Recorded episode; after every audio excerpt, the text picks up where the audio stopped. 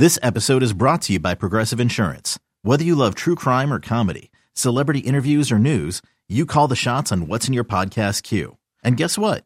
Now you can call them on your auto insurance too with the Name Your Price tool from Progressive. It works just the way it sounds. You tell Progressive how much you want to pay for car insurance, and they'll show you coverage options that fit your budget. Get your quote today at progressive.com to join the over 28 million drivers who trust Progressive. Progressive Casualty Insurance Company and Affiliates. Price and coverage match limited by state law. Welcome back. Welcome in. This is Country Roads Confidential at earsports.com. We are part of the Paramount Podcast Network. Continuing our preview of West Virginia Big 12 opponents for the 2022 season. The wheel stops today on Oklahoma State. We tag in our friend from GoPokes.com, staff writer Cody Nagel, to wisen us up on the Cowboys. Cody, thank you for coming in today and helping us out. How are things down in Stillwater? How are things around a program that is remarkably stable in a conference that definitely is not? Yeah, things are going well here. A lot of a lot of excitement for this season, especially coming off last year um, you know, going to the Big 12 title game and, and then beat Notre Dame in the in the Fiesta Bowl. So, yeah, definitely some excitement and, and ready to get the season underway here soon. Let's begin at the ending here, if that makes any sense. Um, yeah, spot in the Big 12 title game, maybe a bit of an upset that Baylor won, but a lot of changes.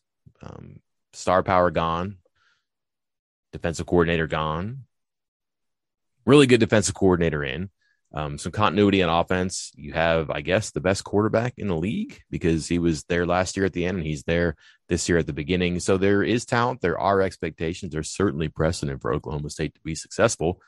Let's fast forward to the end. What is the story at the conclusion of this season for the Cowboys? You know, I think they'll they'll definitely be in contention. You know, for that that Big Twelve title game again. Um, you know, I think the biggest question is, you know, how does the the defense perform, you know, under their new defensive coordinator with Derek Mason coming in um, and Jim Knowles leaving for for Ohio State. Um, I think that's kind of the the biggest question there. Um, you know, you know, Jim Knowles was such a good good play caller on that side of the ball and was was able to adjust, um, you know, throughout the game. I think that's that's something that you know Derek Mason's going to have to do if, if Oklahoma State's there at the end of the season. You know, in the in the Big 12 title game again. Um, you know, obviously last year coming up short, um, literally literally inches short of of its first conference title and since 2011. So yeah, there, there's some question marks on, on defense and, and offense. You know, bringing Spencer Sanders back is is big.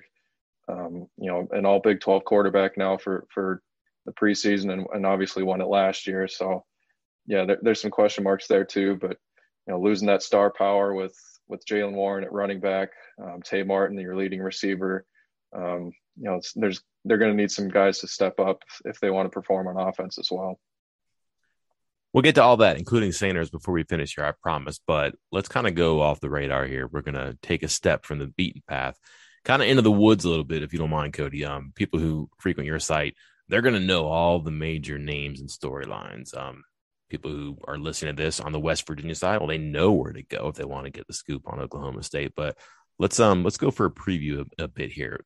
What is high on your list, but not at the top of of players, of storylines, of units, topics, themes, whatever. Someone, something. It's not obvious, but you've got your eye on that. It's gonna be a significant part of this season, and then at some point, someone listening to this is going to be like, you know what? I knew about this in July because I heard Cody talk about it on that one podcast. What is your pick from that bag? I think it's the the two cornerbacks that'll probably be starting. Um, it'll be Jabbar Muhammad and Korie Black. They're both um, juniors in their third season. Um, you know, they've played you know, a few snaps here and there their first two years, um, but but really came up big in the Fiesta Bowl. They kind of you know increased their playing time there, knowing they were going to have to you know, get these guys in into some, you know, starting rotation type stuff coming into this year. Um, you know, um, Jarrick Bernard-Converse is gone. Christian Holmes is gone.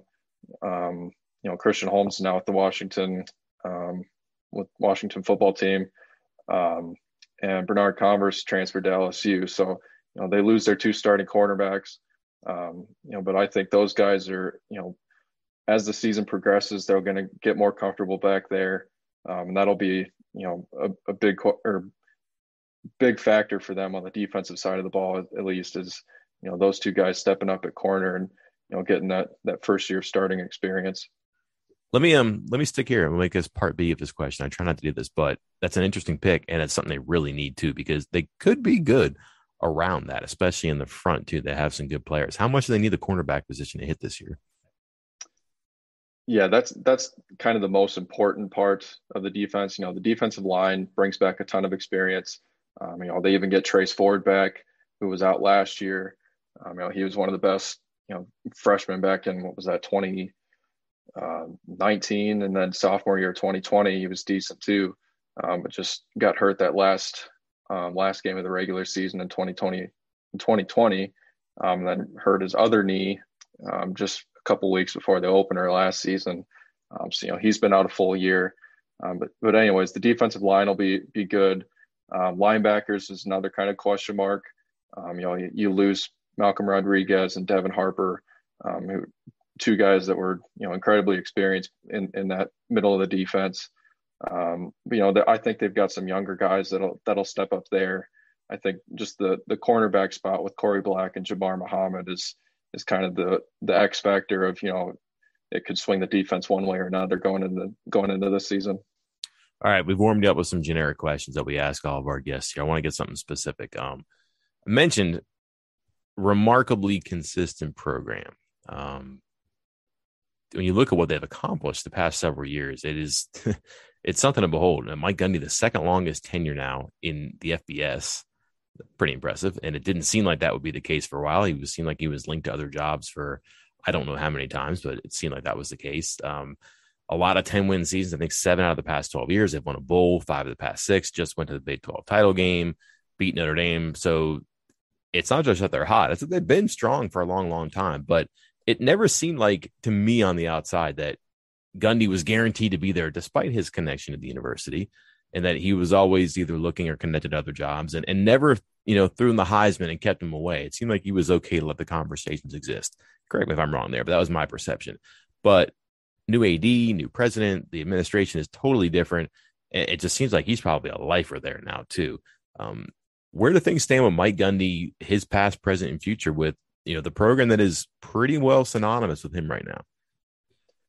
Yeah, you know, just talking with him this spring and you know the press conference that we had, um, and even last in his season as well, he seems a lot more comfortable, I guess. Not that he wasn't comfortable for the past, you know, 15, 16 years, um, you know, he I think he sees the program is is capable of taking it, this next step. Finally, you know, they they get those ten win seasons.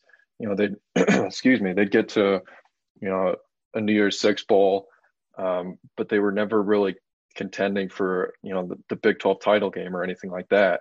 Um, you know, you always had Oklahoma and, and you know that was pretty much dominating the conference there for you know five years, six years.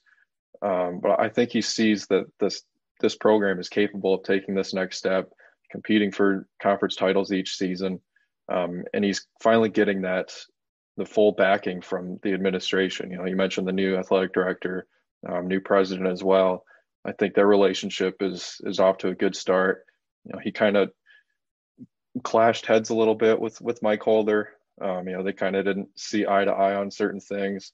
Um, so uh, yeah, I think that kind of you know factored into you know him kind of looking elsewhere at times, maybe kind of you know trying to force his way into getting a getting a raise to make sure they they kept him around. But yeah, I think with with the new administration and just you know the camaraderie that they have and the communication that they have on a daily basis, I think he's he's the most comfortable he's ever been here. Back to the team, the product on the field. Um, very rarely is talent the issue for Oklahoma State. They recruit well, they develop well. The portal, that's just another avenue for um, you know quality players here too. There's a lot to choose from this question. So so tell me, Cody, um, who are the players, maybe even the units that that people should be paying attention to that are going to put Oklahoma State's offensive and special teams up on that championship level pedestal? Um, I think receiver position will be really good this year. Um, last year, you know, they only had really Tay Martin as their kind of experienced guy coming back. Um, Brennan Presley was was a sophomore, but you know was hadn't played a ton his freshman season. Um, but you know they used a lot of true freshman guys last year that now are coming into this second year, um, have that year of experience under their belt. Um, you know, you, you, mentioned guys like John Paul Richardson, um, Blaine Green, Bryson Green. Um, you know, they had a really good freshman class last year that really stepped up, and you know, as the season went on, just got better. So I think that that position group will take a big step this season. Um, and and Spencer Sanders is going to need those guys, you know, to, to rely on if he wants to, you know, live up to this, you know, expectation that he'll be the the All Big Twelve quarterback again. Let's stick right there. We're gonna end with the beginning. Everything in the Big Twelve obviously starts with the quarterback position. Um, they have the best one on paper. we mentioned it. It's it's kind of odd when you look at the talent at quarterback that he competed against last season and then this season, perhaps even too. But Spencer Sanders is your first team pick. Um, sometimes it may be difficult to understand because of stats, accuracy, turnovers, whatever. And then sometimes it may be hard to dispute that because he does win. He does have moments, and there are games where he looks like it's fit for him and it's supposed to work. Shane Illingworth no longer there. Not a lot of depth, although there's an interesting name uh, on the depth chart there. But this seems like it's Sanders' deal to finish. Um, he's certainly worked for that status. How do things shake out for him this year? Yeah, you know, Mike Gundy made an interesting comment. Um, I believe it was a few weeks ago. Um, he was doing a, a, podcast with with one of the Oklahoma State people, um, and, and, said that you know that Spencer Sanders is probably the most underrated quarterback in the country. Um, I don't know if I would go to that extent, um, you know, Spencer has he's hard to explain, I guess. He's he's got really good games that he can produce, um, but there always seems to be that one game, two games a year that that don't go well. And for last year, it it just happened to be at the you know probably the most important game of the season in the Big 12 title game.